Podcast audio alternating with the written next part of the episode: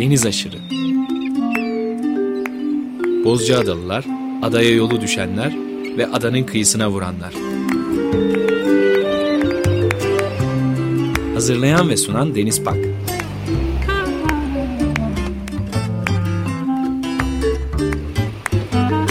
Türkiye için rüzgar enerjisi üreten Demirer Enerji'ye katkılarından dolayı teşekkür ederiz.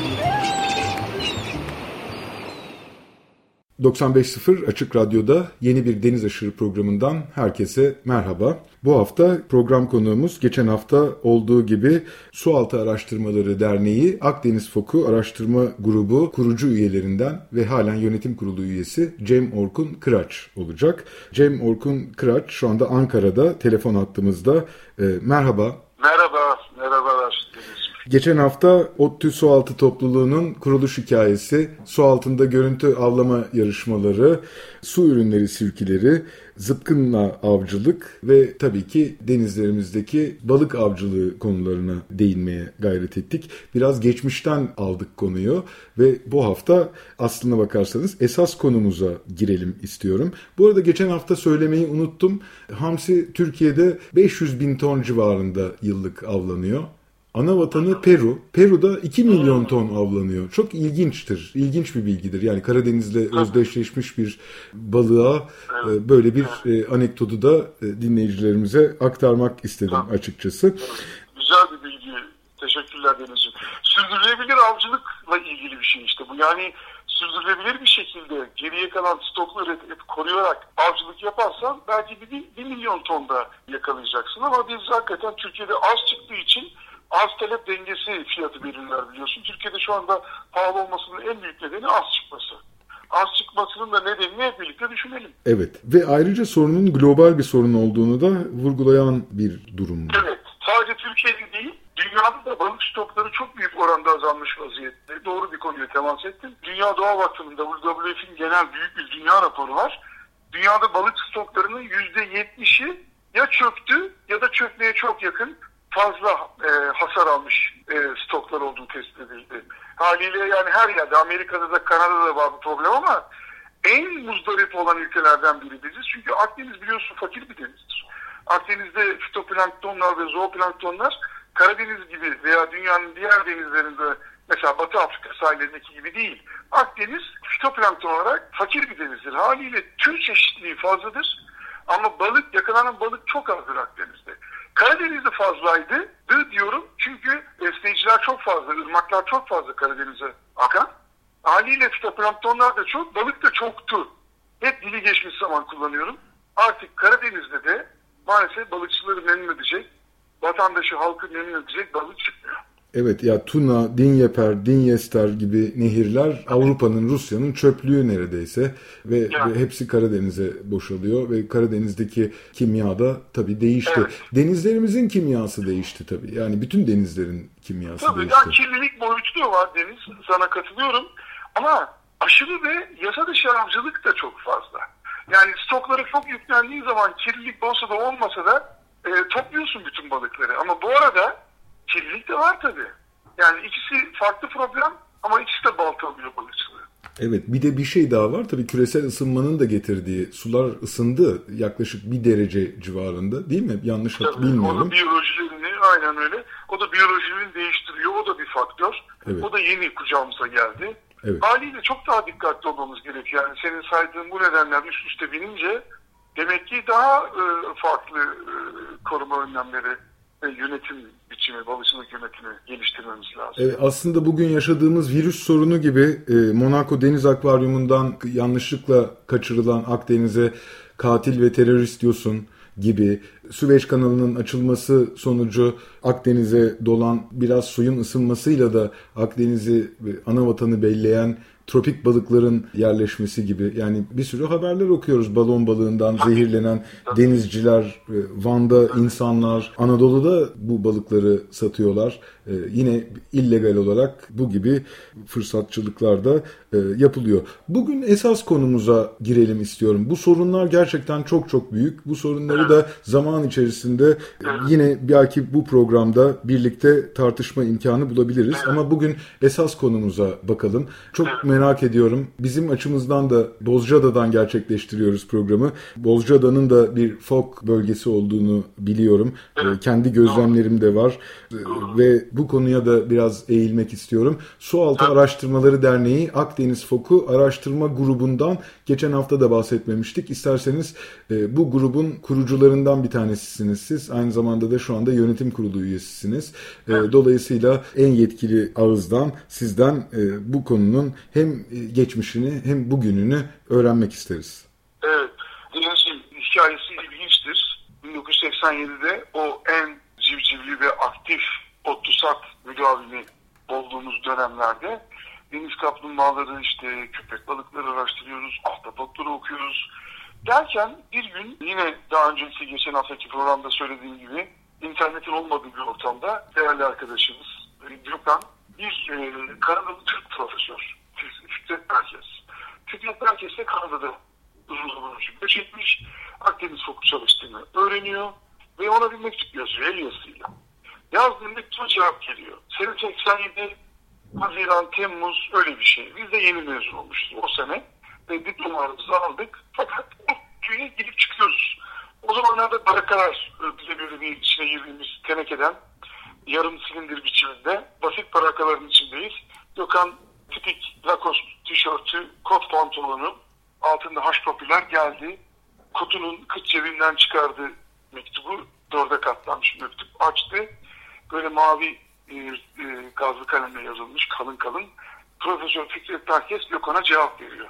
Diyor ki madem diyor su altını bir araç olarak kullanıyorsunuz böyle yazmış Gökhan. Biz amacımız iyi birer dalgıç olmak ama dalıcılığı bir araç gibi kullanmak amaç değil.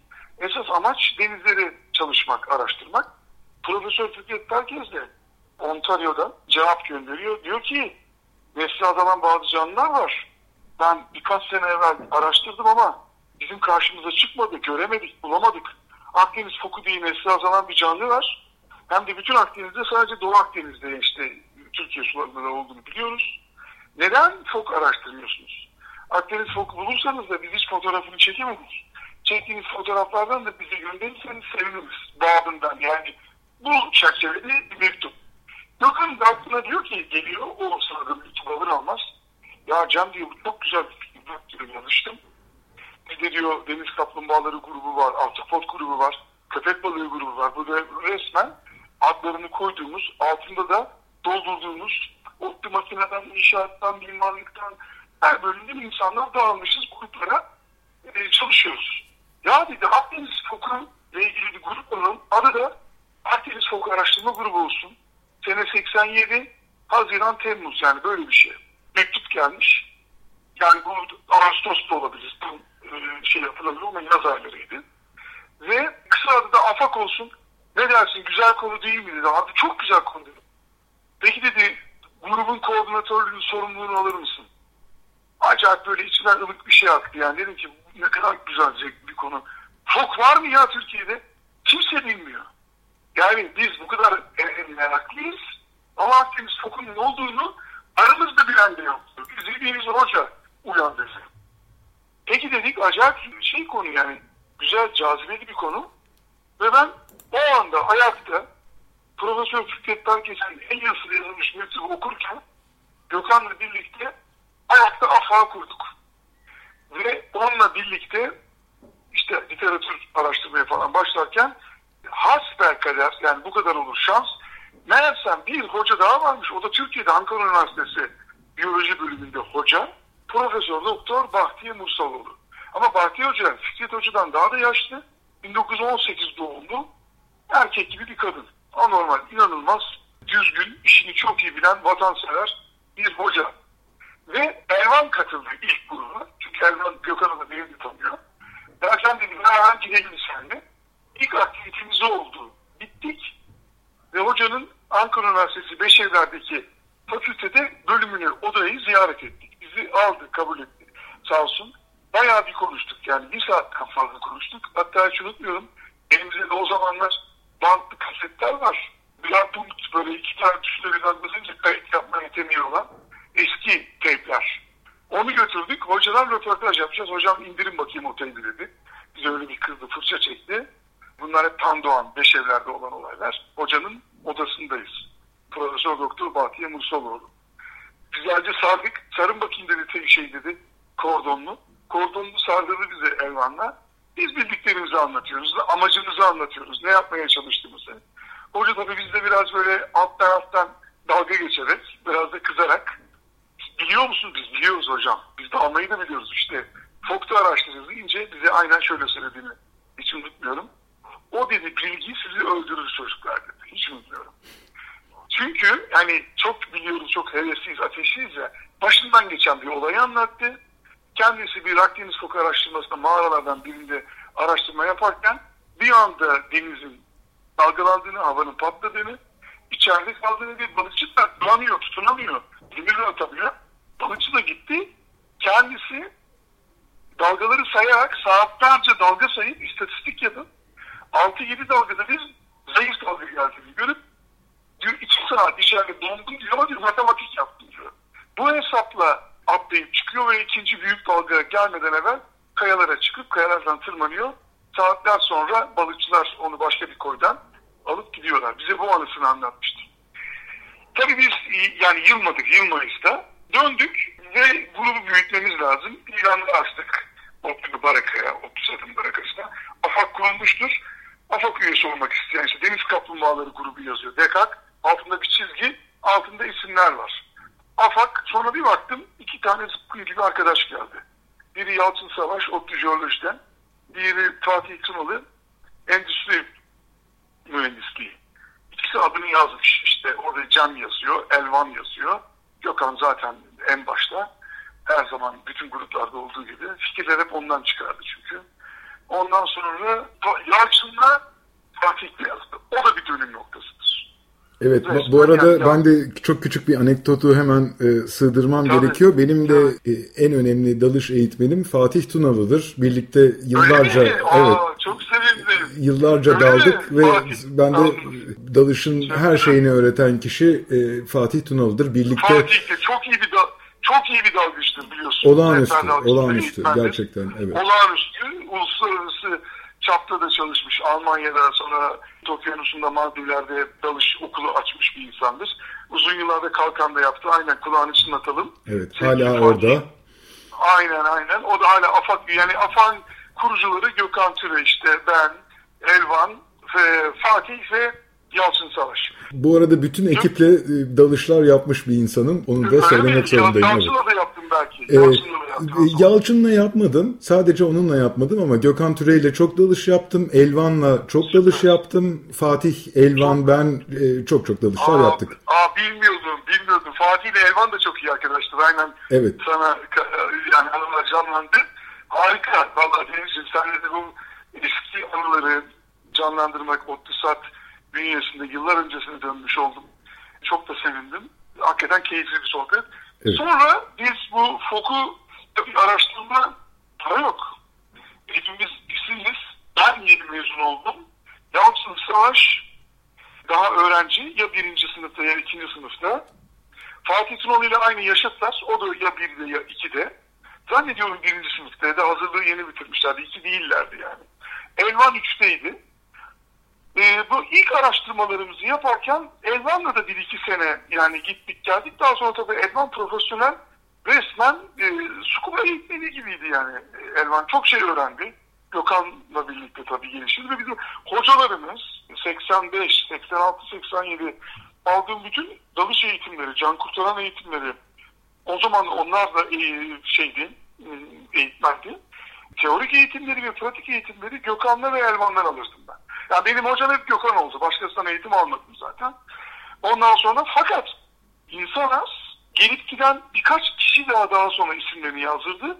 Bu azlıkta arada bir faaliyet çıktı. Profesör Doktor Bahtiyar Musaloğlu Antalya'da Kasım ayında daha o sene aynı sene 87 Kasım ayında Antalya'da 3. Uluslararası Akdeniz Foku Konferansı'nı yapıyor. Third International Conference on Mediterranean Monk Seal. İşte kim? Ev sahibi Ankara Üniversitesi. Antalya'da yapılıyor. Tabii Antalya her zaman olduğu gibi konferans, kongre turizmine açık. Havalar orada sıcak, ılıman. Dünyanın her yerinden, Fransa'dan, İngiltere'den, İspanya'dan insanlar gelmiş. Türkiye'den çok az var. Biz e, Gökhan söyleyince ya Cem gidelim. Antalya'ya atladık gittik. Bak iş aramıyoruz ha. Ne Gökhan iş arıyor ne ben. Bu arada Haziran'da mezun olduk ya. Annelerimiz babalarımız bekliyorlar ki biz iş bulalım. Tahmin ediyorsun sen. Tabii. Biz böyle e, kındık içinde aylak öylek dolaşacağız. Ama o aylak bir hoşumuza gidiyor. Yani inanılmaz. Çok mutluyuz. Ben durmadan e, kitap okuyorum. Makaleler, fotokopileri fotokopi. Hiç öyle orijinal kitap yok. Ondan sonra ne bulursak fotokopi. Ya da tabii çok şanslıyız. ODTÜ kütüphanesi. ODTÜ kütüphanesine gidince birkaç kitap bulduk orada. Yani iki tane çok sağlam kitap bulduk. Onlardan okuyoruz ama onlar da 1950'lerin, 60'ların, 70'lerin bile olduğunu zannetmiyorum. 50 ve 60'ların bilgileri var. Fakat zaten nadir bir tür olduğu için bilgi çok az. Biz onu sömürüyoruz. Hemen sömürüyoruz yani. Fakat bu arada bir işe de girmiyoruz. Neyse atladık kendi paralarımızla. Sıklı falan para yok. O öyle e, hani yola git işte otobüs taksisi bilmem yok öyle bir şey. Uçak uçak da yok. Otobüsle atladık gittik. Konferans iki ya da üç günlük bir konferanstı. Biz iki gün izledik. Ee, orada bizzat Bahtiyar Hoca ile tekrar karşılaştık. Sunuşlarını izledik. Biz tabii sunuş yapacak elimizde bir bilgi falan yok. Fakat bu bizim son uluslararası Akdeniz Hukuk Konferansı'ydı. Ondan sonra dördüncü, beşinci olmadı. Hep çalıştaylar yapılır. Ee, daha önce Fransa'da yapılmış, Rodos'ta yapılmış, Yunanistan'da üçüncüsü Türkiye'de yapılıyor ve bitiyor. Biz de bu üçüncüye gittik Gökhan'la. Sonra döndük. Dönünce isimlerini yazan Yalçın ve Fatih ile tanıştım. Kasım ayında. Ve ondan sonra o tanışıklık, o tanışıklık. Elvan, ondan sonra Fatih Tunalı ve Yalçın Savaş hala görüştüğümüz insanlardır. Ta 91'e kadar tamamen kendi cebimizden amatör. Ben kadar 88'de bir işe girdim. Ee, ama bu arada ilginç şeyler oldu. Mesela 90 sene 91 mi 92 mi neydi? Yalçın ODTÜ'yü ben bırakıyorum abi dedi. Abi yapma etme abi yok dedi. Ben dedi sevmiyorum. Ben tamamen bu işlerle uğraşacağım. Ve bizim ilk dünya çapında ün kazanmış olan başarılı bir projemiz 92'ye kadar hiç fonlanmadık biz. 92'de Dünya Doğa Koruma Vakfı yani WWF bu panda amblemi olan kuruluş. Biz para vereceğiz ama yöneticiyi yürütücü seçim diye Çevre Bakanlığı'na söylüyor. Çevre Bakanlığı kimi atacağını bilemiyor.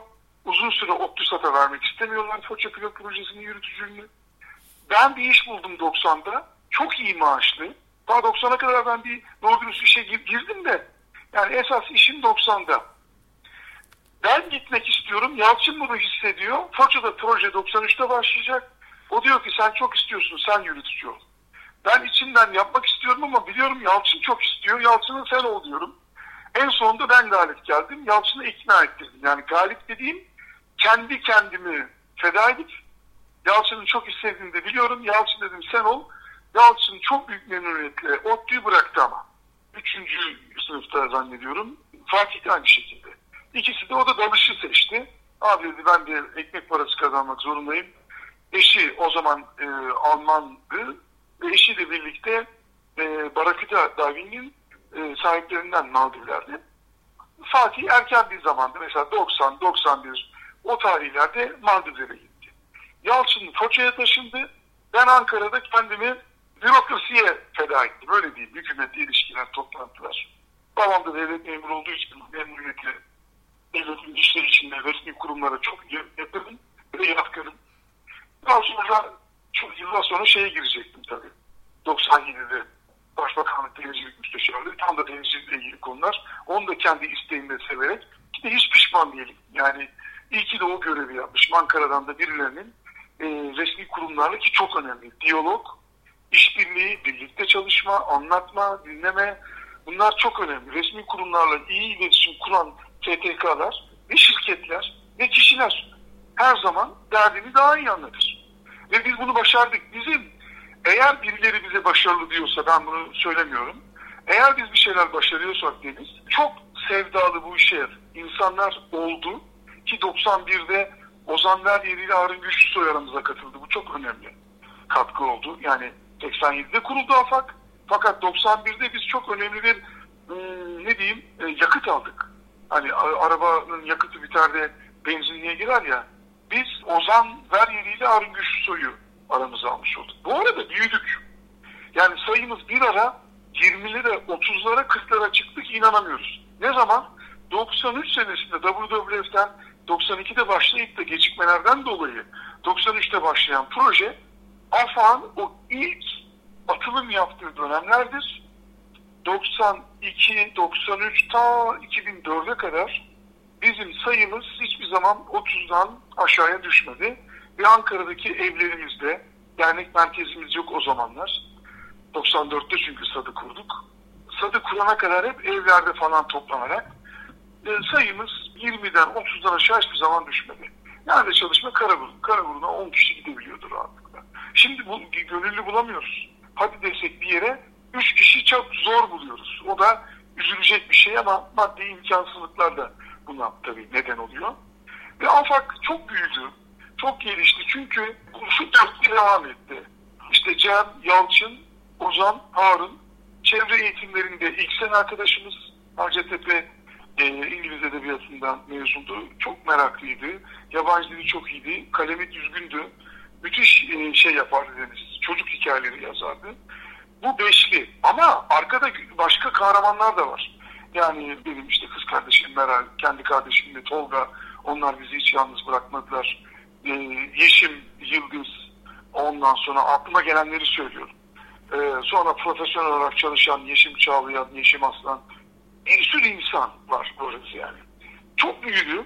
Çok geliştirdik. Güzel bilgiler topladık. Akademik kuruluş olmadığımız halde üniversiteler yani bu işe soyulan İstanbul Üniversitesi vardı. Sonra 94'te de ODTÜ Deniz Bilimleri çalışmaya başladı. Şu anda yetkin Türkiye'de iki tane kurum var. Yani yetkin derken gerçek anlamda bölük pörçük bilgiler değil. Belli alanlarda bilgiler değil. Gerçek anlamda e, kendi bölgelerinde Akdeniz foku ve yaşam alanları sadece türü değil bak. Yaşam alanları, habitatları, hangi kıyılar müsait, nerelerde mağaralar var, hangi mağaralar üremeye müsait, ne kadar yavru yapılıyor gibi bilgileri toplayan bir sadafak vardır. Bir de ODTÜ Deniz Bilimleri Enstitüsü'nde Doktor Meltem Ok. Evet. Başka e, insanlar da var tabii de. E, tabii hani ben, ben iletişim içinde olduklarımızı söylüyorum. Evet, ben bu arada şunu söylemem lazım. Ben İstanbul Üniversitesi'nde Su Ürünleri Fakültesinde okudum. Deniz biyolojisi merakıyla ben de çok e, severek, isteyerek e, girmiştim okula. E, İstanbul Üniversitesi'nde de var değil mi bilmiyoruz? E, tabii. E, Profesör Doktor Bayram Öztürk e, Monacus Monacus e, Akdeniz Foku kitabını 1990'lı yılların başında e, yazmıştı. Doğru. Üniversiteye girer girmez e, çok heyecanlandırmıştı ve e, evet. Bozcaada'da onun da onun da çalışmaları var doğru diyorsun. Evet doğru diyorsun, e, ve Aynen. Türkiye Deniz Araştırmaları Vakfı'nda da bu çalışmalar heyecanla devam ediyor. Yani gözlediğim kadarıyla Aynen. hala evet. ilişkilerim TÜDAV, sürüyor. TÜDAV mesela zannediyorum Yunuslarla ve Balyalarla ilgili de çok ayrıntılı çalışmaları var. Yanlış mı hatırlıyorum? Çok doğru hatırlıyorsunuz. Tabii çok doğru hatırlıyorsunuz. Yani deniz memeli... Arda Tonay Arda Tonay zannediyorum hala devam ediyor evet. çalışmalara. Evet, evet. Ee... Aynen öyle. Aynen öyle. Sonra ne oldu? E, bu uluslararası çalışmalara dönmeye başladı. Mesela WWF'in çalışmaları devam ederken Foça Pilot Projesi Henry Ford Avrupa Çevre Koruma Ödülleri'ne e, gösterilmiş. Bizim haberimiz yok. Ondan evvel bir petrol kirliliği oldu Gümüşlük Çavuş Adası'nda. Bodrum Gümüşlük'te 300 ton bir kosterden sızan petrolü temizledik. Orada da çok büyük hikayesi var. Türkiye'den önce destek bulamayınca üzüldüm ama ne yapayım yapacak bir şey yok. Hollanda Prensi Bernard bize 7 bin dolar bağış yaptı. O 7 bin dolar yetmedi. O zaman bakan kulakları çınlasın çok değer verdiğimiz bir insan ve e, siyasetçi. Bakan, Çevre Bakanı İmran Aykut'tu. İmran Aykut, İmran Hanım inanılmaz şekilde sahip çıktı bize ve ki kirlilik hatta yok diye kendi kulağına fısıldamışlar. Kızarak çağırdı beni. Ben bir gün Karadeniz'deyim hiç unutmuyorum. Yani e, Avrupa Çevre Koruma Ödüllerinden önce Foça Pilot Projesi'nin büyük ödülünü almadan bir sene evvel 97'de bir de böyle bir olay oldu. Yani ben, biz kendimiz bulduk kirliliği. Laboratuvar analizi yaptırdık. Fakat e, liman başkanlığıyla sağ güvenlik kirlilik yok. Kaza var ama kirlilik görünmemiştir diye not tutmuşlar. Çok yaklaşmamışlar çavuş odasına. Hepsi. Bakan bana bayağı bir kızarak yani yani eğer gerçek değilse beni haşlayacak. Bakan çağırdı Bodrum'a. Ben dedim Turgut Reis'e ve Bodrum'a gidiyorum siz de gelin. Karadeniz'deyim. Altında çok yavaş bir araba var Lada Niva.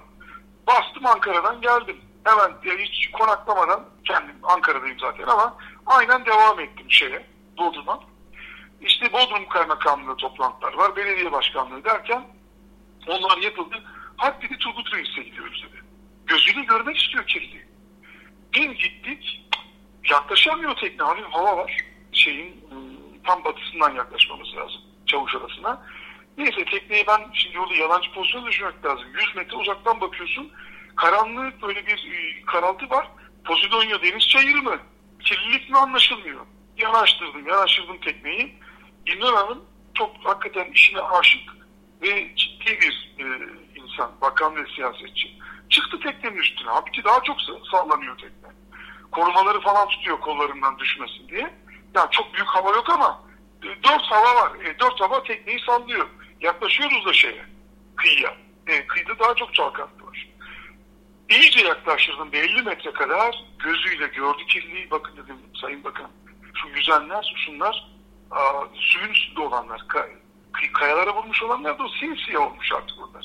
Yüzenler kahverengi, bu siyahlık ne dedi? Onlar da petrol dedi. İndi aşağıya.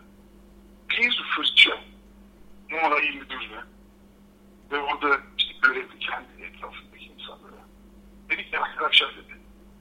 İlk defa bunu not al lütfen Deniz'ciğim. Türkiye Cumhuriyeti tarihinde ilk defa çöp vergilerinden ve kirletme cezalarından çıkan paralardan bir vidanjör ve traktör alınırdı. Bilirsin. Eski gazeteleri karıştır. Vidanjör ve traktör alınırdı. İlk defa bakan teknede aşağı indik günübirlik gezi teknesi. Herkesin oturduğu masalar var ya. Onlardan birine oturduk. Herkes ayakta.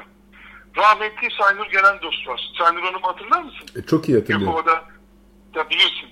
Termik santrali kurtaran insanlardan. O da var yanımızda. Saynur Hanım'la ben yan yana oturuyorum. Bakan karşımızda herkes ayakta. Ve çok kızgın o kadın. Dedi ki hemen dedi döner sermayeden bir proje ne kadarsa bir tekne hizmet sınıfı bir tekne ihaleye girsin. Kaç şeyse neyse ihalesi girsinler. Devlet tarafından dedi Muğla İl Müdürü hiç unutmuyorum. Seyfettin Bey. Seyfettin Bey dedi siz dedi devleti temsilen siz dedi süpervizörsünüz. STK dernek tarafından da Sualtı Araştırmalı Derneği'nden Cem Bey süpervizör. Görevlendirdi. Olay bitti ve geri döndük. Teşekkür ederiz. Ayrıldık. Birkaç ay sonra ben bakanlığa gittiğim halde Çevre Bakanlığı'ndan ne yazık ki buna inanması zor ama bu gerçektir. Parayı çıkarmak istemiyorlar. Yok diyorlar, zor yapıyorlar. Ya diyorum ben bunu kendim söylemedim, ben kafana atmıyorum veya uydurmuyorum. Bakan, Sayın Bakan talimat verdi. Ee, çevre cezalarına toplanan paralar verdi sermaye. Oradan hizmet sınıfı bir çelik e, bir tekne vardı. Saç 40 metre. O ihaleyi kazanmış. Onunla birlikte bizi de biz herhangi bir ücret almıyoruz yani sana bir para falan verilmedi. Biz kendimiz cebimizden yine gittik geldik. Ee, yaklaşık 8 ay sürdü deniz. 137 ton petrol temizledik. Neden Çavuş Adası önemli? Neden buna ısrar ettik? Çünkü bütün Bodrum yarım arasında 6 tane ya da 7 tane mağara var.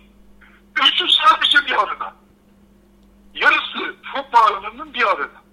Neyse çok kullanışlı mağaralar bile mağara sonuçta. Ve e, 137 ton petrol temizledik. Bu arada şöyle söylentiler çıktı. Efendime söyleyeyim Akdeniz Fok'un araştırma grubu işte temizlik yapıyor gibi görünüyor aslında yapmıyor. O şirkette hikayeden orada işte herkes suçlanıyor.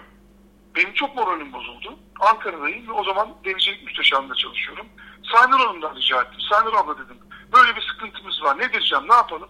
Dedim noter, noteri gemiyi getirme şansınız var mı?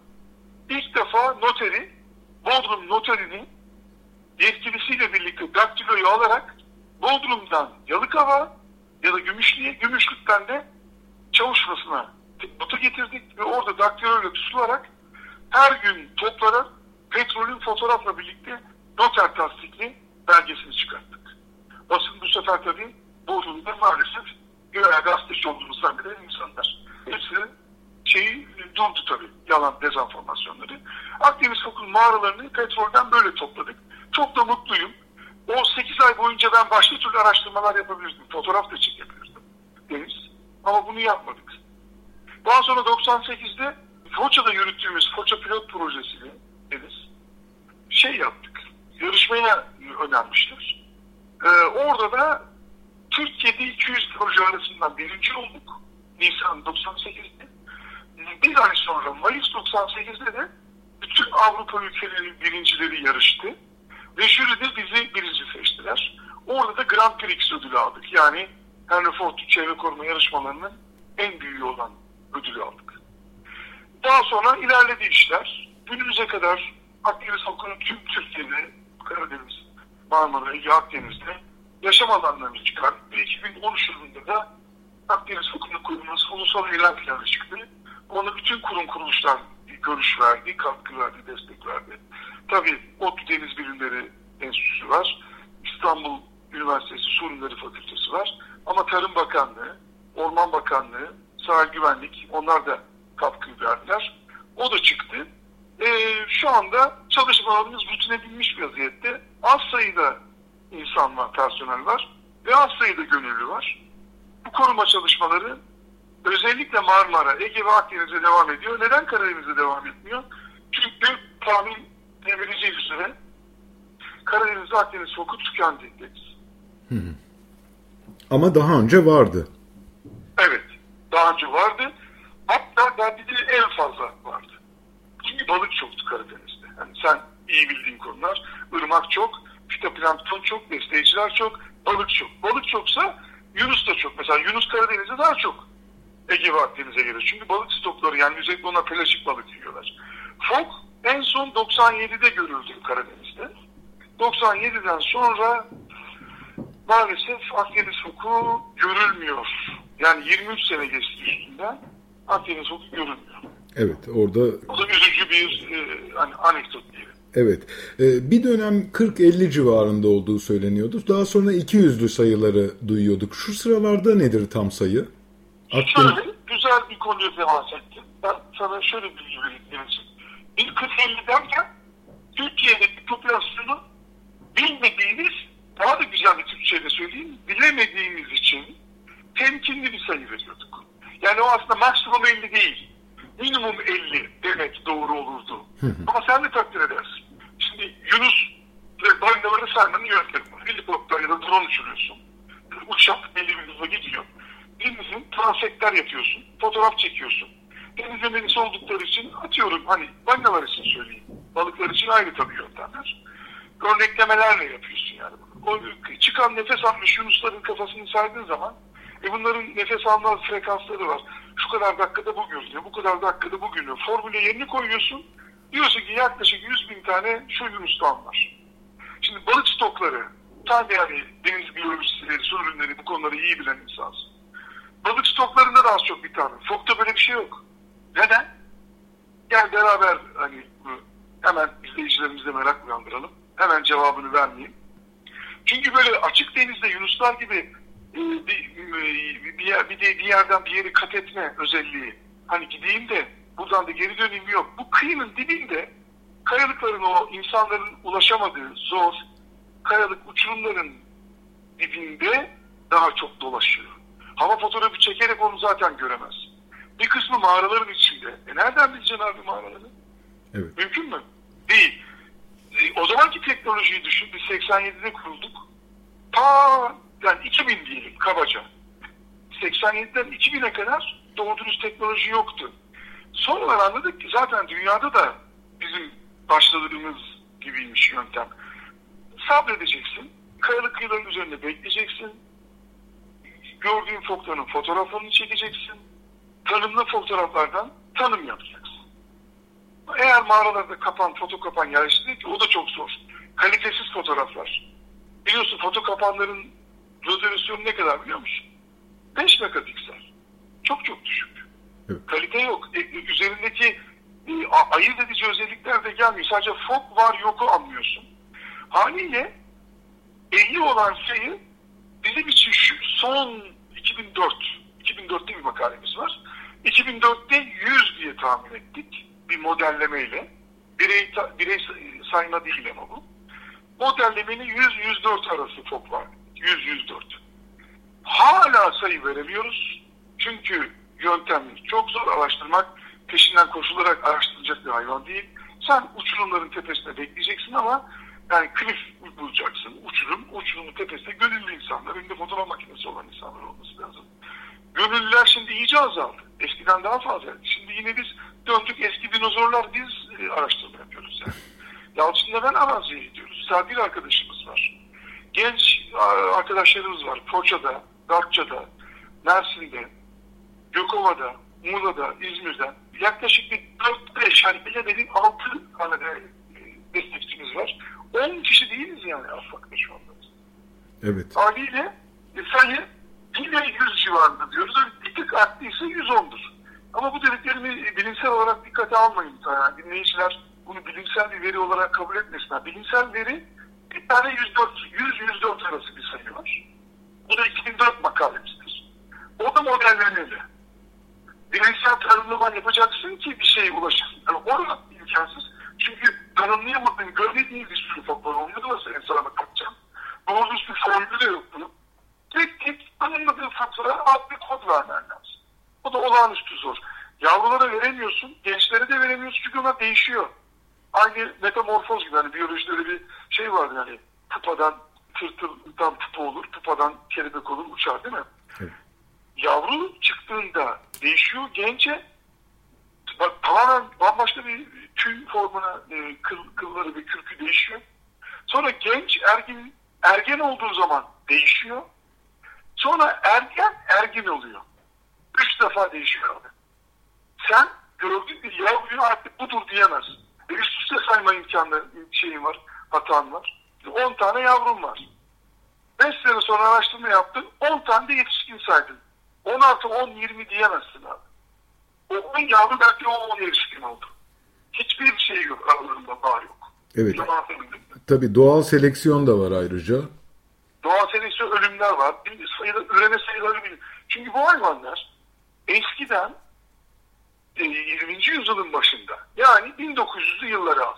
1910, 20'lere en geç 30'lara 40'lara kadar en geç ama. En geç. Açık kumsallarda barınıyordu, yatıyordu, uyuyordu, yavru yapıyordu. Ondan sonra mal batıya kaydı olumsuz anlamda. Akdeniz foku için açık denizlerde, kumsallarda, açık denizleri düzeltiyorum.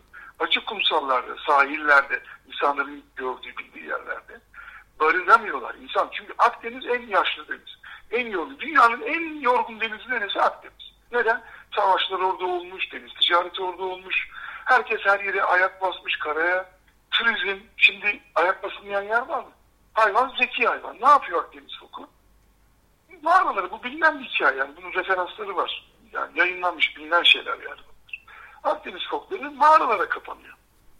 Ve bu mağaralarda ne olduğunu biz bilemiyoruz. Bilmemize imkan yok. Çünkü rahatsızlık vermiş oluyoruz.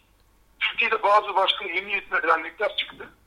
Artık açık konuşuyorum. Eskiden bunu yapmıyoruz ama ne yazık ki bunda e, vasıtanızda duyurmuş olalım. O yeni derneklerden bazıları da hani sadı mesela iznimiz olduğu halde izinleri yok diye bizi ilgili resmi kurumlara şikayet etmeye kalkan kendini bilmez e, insanlar. Mesela bunlar Akdeniz kokunu rahatsız ediyorlar. Elimize hasbel kadar videoları geçti. Ve bir tane bu video geçti. Demek ki araştırmalar yaparken bu şekilde hiç özensiz bir şekilde paldır küldür giriyorlar. Deniz bak bu program önemli. Bu programda madem hani Akdeniz fokunu, nesli azalan deniz canlıları, sarafan araştırmalarını konuşuyoruz. En önemli sorunlardan bir tanesi artık öldürülmeleri değil. Kasıtlı öldürmeler bitti hemen hemen. Hemen hemen. O 1970'lerde, 80'lerde 90'ların ortalarına kadar kasıtlı öldürmeler fazlaydı. Yine yok mu? Var. Ama az. Mesela her sene 5 tane hayvan ölmüyor tüfekle vurulmuş. Anlatabiliyor muyum? Evet. Her sene 3 tane hayvan ölmüyor. 2 senede bir tane çıkıyor. Ya da senede bir tane çıkıyor. O da normal bir süreç. Şimdi peki nedir tehdit ne? Birinci Akdeniz foku Monacus monacus'u yok eden yok olmasına iten yok eden değil mi? Yok, yok olmadı hayvanlar. Yok olmasına neden olabilecek potansiyel riskler ve tehditlerden birincisi habitat tahribatı. Bunlar yunusların ve balinaların aksine nerede yaşıyorlar abi? Kıyıda yaşıyorlar. Kıyıya yakın yerlerde yaşıyorlar. Açık denizde yaşamıyorlar. Yunusların ve balinaların aksine yavrularını denizde doğurmuyorlar. Karada doğuruyorlar. içeride yani. Mağaranın içindeki kumsalda. E peki o zaman kıyıya muhtaç bu hayvan gelip orada yatıyor. Bir yattığı zaman da 10 saat, 12 saat yatıyor. 8 saat yatıyor, 5 saat yatıyor. Peki otel olursa oraya hayvan orada barınıyor mu? Barınak. Bitti. Nereye gidiyor? Gidiyor. Orayı terk ediyor. O habitat kayboldu.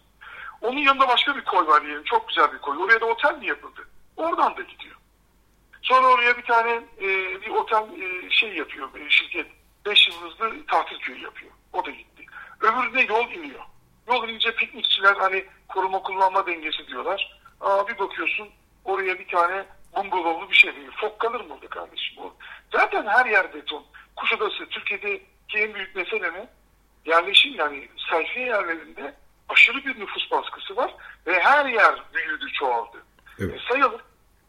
Marmaris, Fethiye, Bodrum, Kaş, Kalkan, Kuşadası, Sel, Antalya'nın kendisi, Finike, Dalama. Bu kıyılara bak, boş yer yok kardeşim. İzmir, boş yer yok. Foça, Karaburun, her yer beton, beton, beton, beton. Derdimiz ne? Fok mu? Değil. Deniz kaplumbağaları mı? Değil. Tür korumak öyle bir moda yok. Öyle bir yanlış bir yöntem de yok. Sen ekosistemini, deniz ve kıyı ekosistemini bir bütün olarak oradaki hurma ağacıyla, oradaki Posidonya deniz çayırlarıyla, fokuyla birlikte, Karadoğan'la birlikte, mesela adalan bir doğan türüdür. Adam artısıyla birlikte koruyacaksın. Yani habitatı koruyacaksın. Kıyının kendisini koru, denizinde dip yapısını koru, törler, bülbüller parçalamasınlar. Mercanları, kayaları dağıtmasınlar. Kıyılarda da betonlaşma olmasın insan girmemesi gereken yerlerde var. Altını çizerek çizerek. Çift, duble istiyorum. İnsanın bile girmeyeceği yer. Kalan kıyılar yani. E, kalan kıyılarda böyle kalsın kardeşim. Evet. E, giderek giderek artan bir e, baskı var. Tabii e, hayvan Abi. da iyice sıkışmış durumda. Evet. Bu arada programın son sıkışmış. bölümüne gelmiş bulunuyoruz. Evet. Konuşacak da daha çok konu var. Yani Karabiga e, kıyılarında sizin yapmış olduğunuz çok kıymetli bir araştırma var. Bundan e, bir Evet, iki ay önce Evet, evet. e, Marmara'da fok olduğunu ortaya koyduk Karabiga'da ve orada çok dört tane büyük termik santral, kömür, kömür ter- termik santrali yapılacak. Evet. Akil bir kıyıda ve betonlaşmamış Marmara'da kalan 5-6 yer var. Bunlardan birisi Karabiga ile Aksaz arası, Şahmenik arasındaki 20 kilometre kıyıdır. Orada fok mağaraları, çatlaklar ve kovuklar bulduk. Foklar orayı kullanıyormuş. Biz de mağarayı kameralar koyup olduğunu ispatladık ve ÇED iki defa iptal oldu deniz. Evet. Ve oradaki foklar yani kurtuldu. Kuzey Ege çok önemli. Kuzey Ege'den de biraz bahsedeyim. Lütfen. Bozcaada ve Gökçeada çok çok önemli. E, tabii ki Çanakkale, Gelibolu, Saros, ondan sonra Babakale, Bababurnu, Asos, o bölge. Asos'a kadar bak kıymetli yerler. Çanakkale Boğazı'ndan başla. E, tabii ki Gökçeada, Bozcaada ve Bababurnu'nun olduğu Asos'a kadar olan kıyılar son derece değerli. Oradaki deniz ve sualtı ekosistemi de biliyorsun Kuzey Ege mercanların olduğu, Türkiye'de en fazla mercanın bulunduğu soğuk ve sıcak e, denizlerin buluştuğu bir yer. E, balık da nispeten diğer yerlere göre daha fazladır. Orada Akdeniz foku da var. Hem e, Çanakkale'nin bu dediğim kıyılarında, Marmara'dan bahsetmiyorum, Ege Denizi'ndeki kıyılarında, Saroz'un belli yerleri, Gelibolu Yarımadası, Gökçeada, Bozcaada ve Bababurnu, Asos'a kadar olan, Behramkale'ye kadar olan kıyılar son derece değerli bir Akdeniz foku var. Ada doğanı var, göç zamanında geliyor, Karadoğan. Bir de ada martıları var. Benim bildiğim en önemli sayabileceğim canlılar. Bir de çok güzel yine İstanbul Üniversitesi'nden mercanları tanışan bir kadın arkadaşımız vardı. Adını unuttum. O bana bahsetmişti İstanbul Üniversitesi'nden. Bayram Hoca'nın öğrencilerindenmiş. Mercan çalıştığını söylemişti. Ee, bana Malta'da bir toplantıda karşılaştık. Dedi ki e, mercan çalışıyoruz ve hem Marmara'da hem Kuzey Ege'de çok güzel mercan yatakları var. Haliyle oraların da korunması lazım denir. Evet. Ee, Gökçeada'da bir sualtı milli parkı projesi e, oldu. Doğru. Bu çok faydalı bir projeydi. Ee, darısı diğer coğrafyalardakilerin de başına diyoruz. Ee, size soracağımız çok soru var. Hala yani ne kadar konuşsak gerçekten yetmiyor vakit. Ee, Zaman çok çabuk e, Zaman çok çok çabuk geçiyor. Son sorulardan bir tanesi olarak şunu da sormak istiyorum. Geçen ay Antalya'da falezlerin dibinde ölü bir fok bulundu.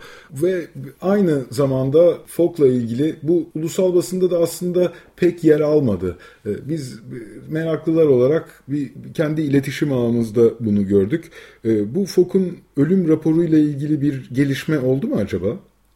Ya şimdi aslında orada bir e, kimsenin duymadığı bir ölüm daha var. Alanya'da bir ölüm oldu Deniz. Bir de Kemer'de de bir yavru fok öldü. Ondan sonra bir de falezlerin orada öldü. Senin de söylediğin hangisi acaba? Ben falezlerin oradakinden haberdardım. Diğer ikisini şu anda sizden öğreniyorum. Onlar da e, son 6 ay içinde olan ölümler.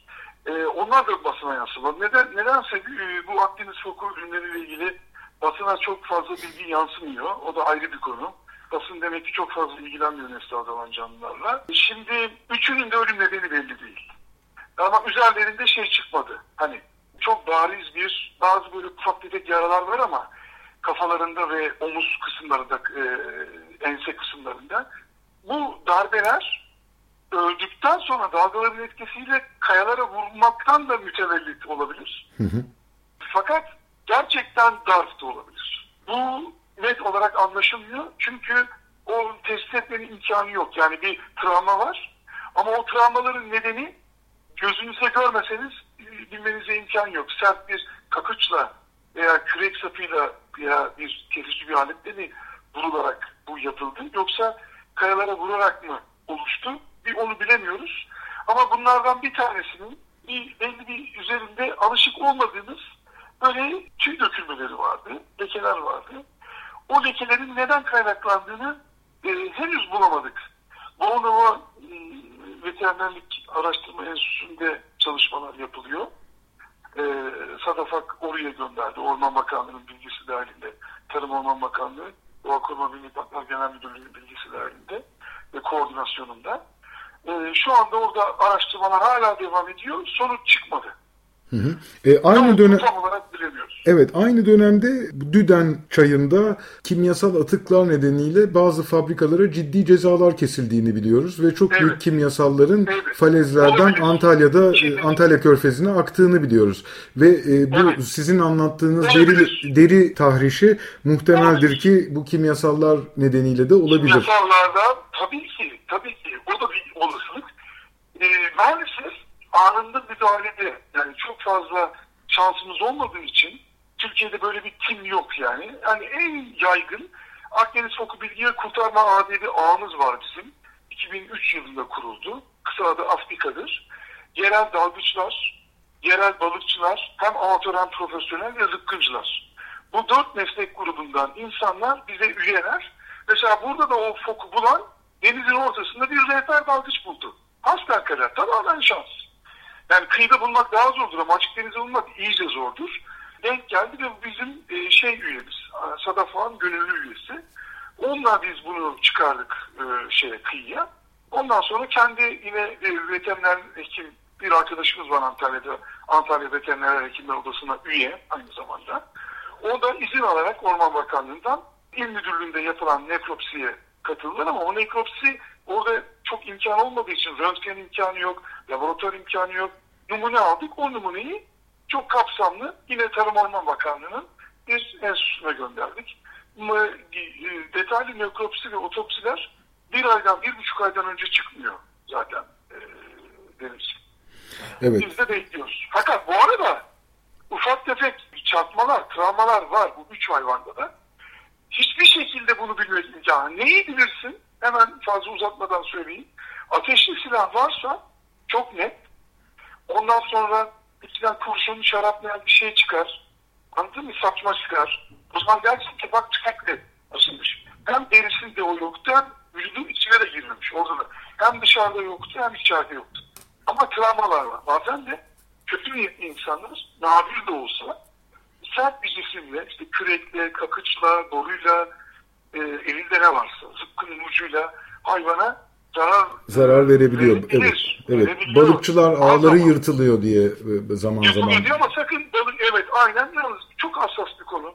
Küçük kıyı balıkçılarına bu konuda yüklenmek de hata olur. Balıkçı olmayan insanlar da yapabiliyor bunu. Gayet tabii gayet. Bir de her, her kıyı balıkçısı aynı değil. Ya mesela her köyün bir delisi olur derler ya. Bir balıkçı komünitesi düşün. 30 tane balıkçı var. Yani orada foku öldürecek bir, bir tane adamdır. E, öbür yere git 15 tane balıkçı vardır. Orada e, kafası atıp da fok öldürecek bir, bir kişi çıkar. %90, %95 kıyı balıkçıları foka dokunmuyor. Hem nadir bir canlı olduğunu, koruma altında olduğunu biliyor. Hem de şöyle bir düşünüyorlar. Yani bizim nasıl rızkımız denizden çıkıyorsa diyor. Çünkü kıyı balıkçısı el emeğiyle balığı yakalıyor. Makine gücü çok az kullanıyor. Evet. Foku da e, kendi müdavimi olarak görüyor. Diyor ki o doğru gitmeli. Ha çok fazla zarar verirse şikayetçi oluyorlar. Evet. Çok da memnun, hoşnut değiller. Mesela yarısı memnun değil. Ama o memnun olmayan yarısının hepsi öldürmüyor Foku. Bilmem anlatabildim mi? E, gayet gayet Veya güzel yeltenmiyor. Evet, evet. Yani Evet. genelde ne yapmıyoruz? Biz hep yanındayız. Çünkü Foku koruyacaksa da onlar koruyacak ya abi. E, Onlar tabii. baş başa denizde yani Allah'la baş başa kıyı balıkçısı. Bir de kendi başına yalnız bir de fok var, Yunus var, kaplumbağalar etrafında. E, kötülük yapmak isterse e, o yapar. Herkesin başına da jandarma dikemezsin. Onun için onlarla hep iyi geçirmek ve kıyı balıkçısının e, sosyoekonomik durumunu iyileştirmek, deniz ekosistemini iyileştirmek uzun vadede zor ama uzun vadede çözüm. Bundan hem kıyı balıkçısı karlı çıkacak hem de top predatörler. Yani köpek balıkları, kaplumbağalar, yunuslar, foklar kar, karlı çıkacak. Evet. Sim, Zor olan e, şeydir, meşakkatli olan yöntemi yapmaktır. her zaman. E, simbiyosisim yani birlikte yaşam. Evet. Aynen bak sen harika özetledin abi. Birlikte paylaşacaksın. Dünya paylaşım üstüne kurulmalı ve ego, egoistik çok fazla kazanma, çok fazla kazanç peşinde olma. Hep bana, hep bana böyle bir dünya yok. Dünya öyle batar bakarsa. Evet. Benim inancım, sonsuz inancım budur. Kendi hayat görüşüm de budur. Evet. Kardeşim geçinebildiğin kadar e, para kazan. O kadar al. Fazla tüketimci olma. E, açgözlü olma. Onun da hakkı var. O da denizde. O senden önce orada vardı. Ben, Tabii. ben ondan önce de mi denizde avlanıyordum? O benden milyonlarca lira. Akdeniz Foku 15 milyon yıldır yeryüzünde var. Gerçek bu rakam. Şey değil yani farazi söylemiyorum. 15 milyon yıldır denizlerde yaşamayı başarmış bir canlıyı ve yaşam alanlarını yok etmeye hakkımız var mı? Soru işareti. Çok net yok. Ona göre düzenleyeceksin insan faaliyetlerini. Ee, bir açgözlüğü bırakacağız.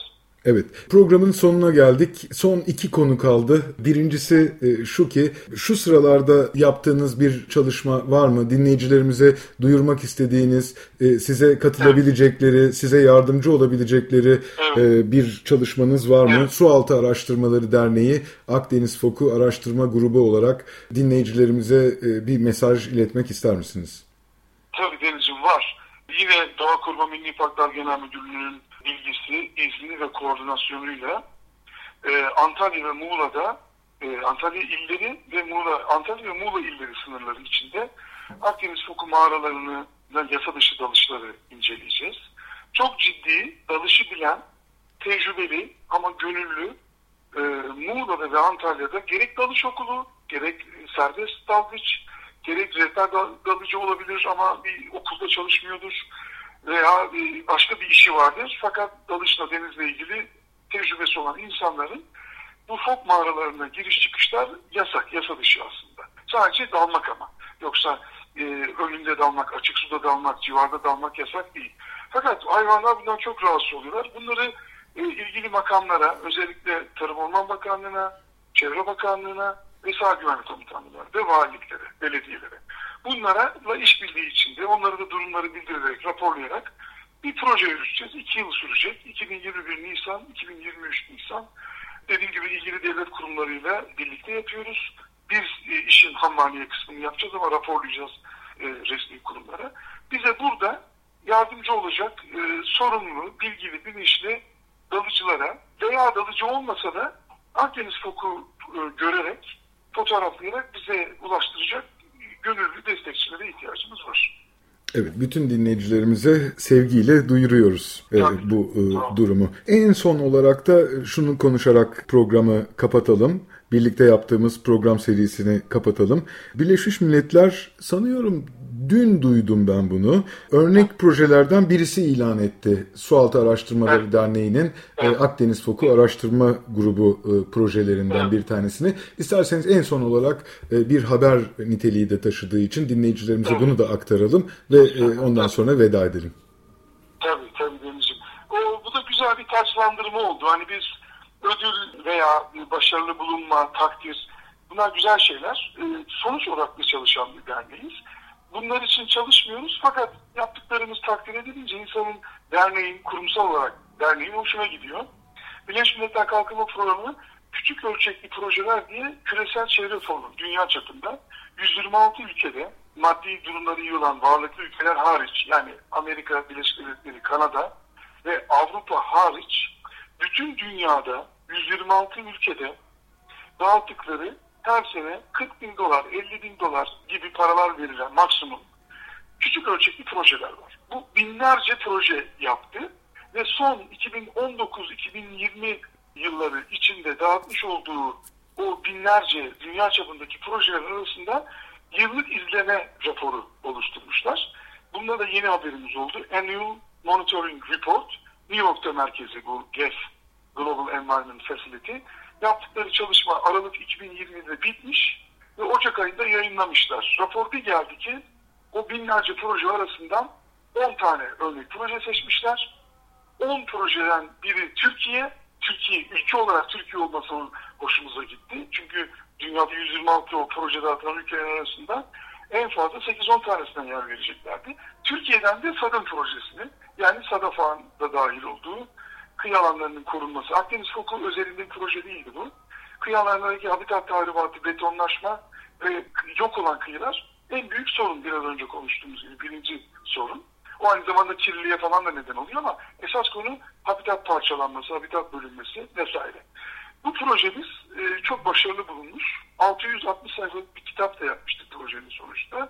O, kitaptan da kısaca bahsederek Annual Monitoring Report'ta SAD'a yer verilmiş. Bu da e, Birleşmiş Milletler tarafından yapıldığı için tasdikli bir başarı bizler için.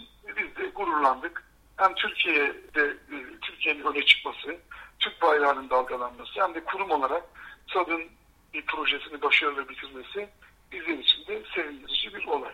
Evet, e, meyvelerini topladığınız anlardan bir tanesi. Sualtı Araştırmaları Derneği e, yıllardır başından itibaren e, bu hikayeyi de sizden bu programda en güzel şekilde dinlemiş olduk. Çok çok teşekkür ederim. Konuşulacak çok çok konu var ama maalesef bugün de süremiz bitti. Üstelik hiç parça çalamadık. Araya giremedik bile yani çok heyecanlı konular bir yandan da. Evet, ilerleyen haftalarda yeniden bir arada olalım. Bu konuları biraz daha güzel bir şekilde açalım istiyorum tabii, her bir konuyu. Tabii farklı ee, başlıklarda aslında bir sürü başlık var. Onlara bölüp o başlıklar üzerine deniz memeleri, ayrı başlık, balıkçılık, sualtı, jeolojik çeşitliliği hepsi farklı farklı konular doğru diyorsun. Evet yakın zamanda e, yeniden bir araya geleceğimizi e, söylemeliyim dinleyicilerimize. Evet. E, çok çok teşekkür evet. ederim. Ben teşekkür ederim Deniz'ciğim. İyi çalışmalar ve başarılar diliyorum. Sağ olun. Çok çok teşekkürler. Bu hafta program konuğumuz geçen hafta olduğu gibi Sualtı Araştırmaları Derneği Akdeniz Foku Araştırma Grubu'nun kurucu üyelerinden ve halen yönetim kurulu üyesi Cem Orkun Kıraç idi. Önümüzdeki hafta Salı günü saat 11'de yeni bir Deniz Aşırı programında buluşuncaya dek hoşçakalın. Hoşçakalın.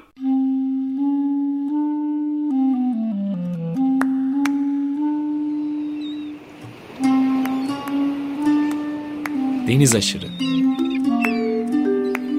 Bozcaadalılar, adaya yolu düşenler ve adanın kıyısına vuranlar. Hazırlayan ve sunan Deniz Pak.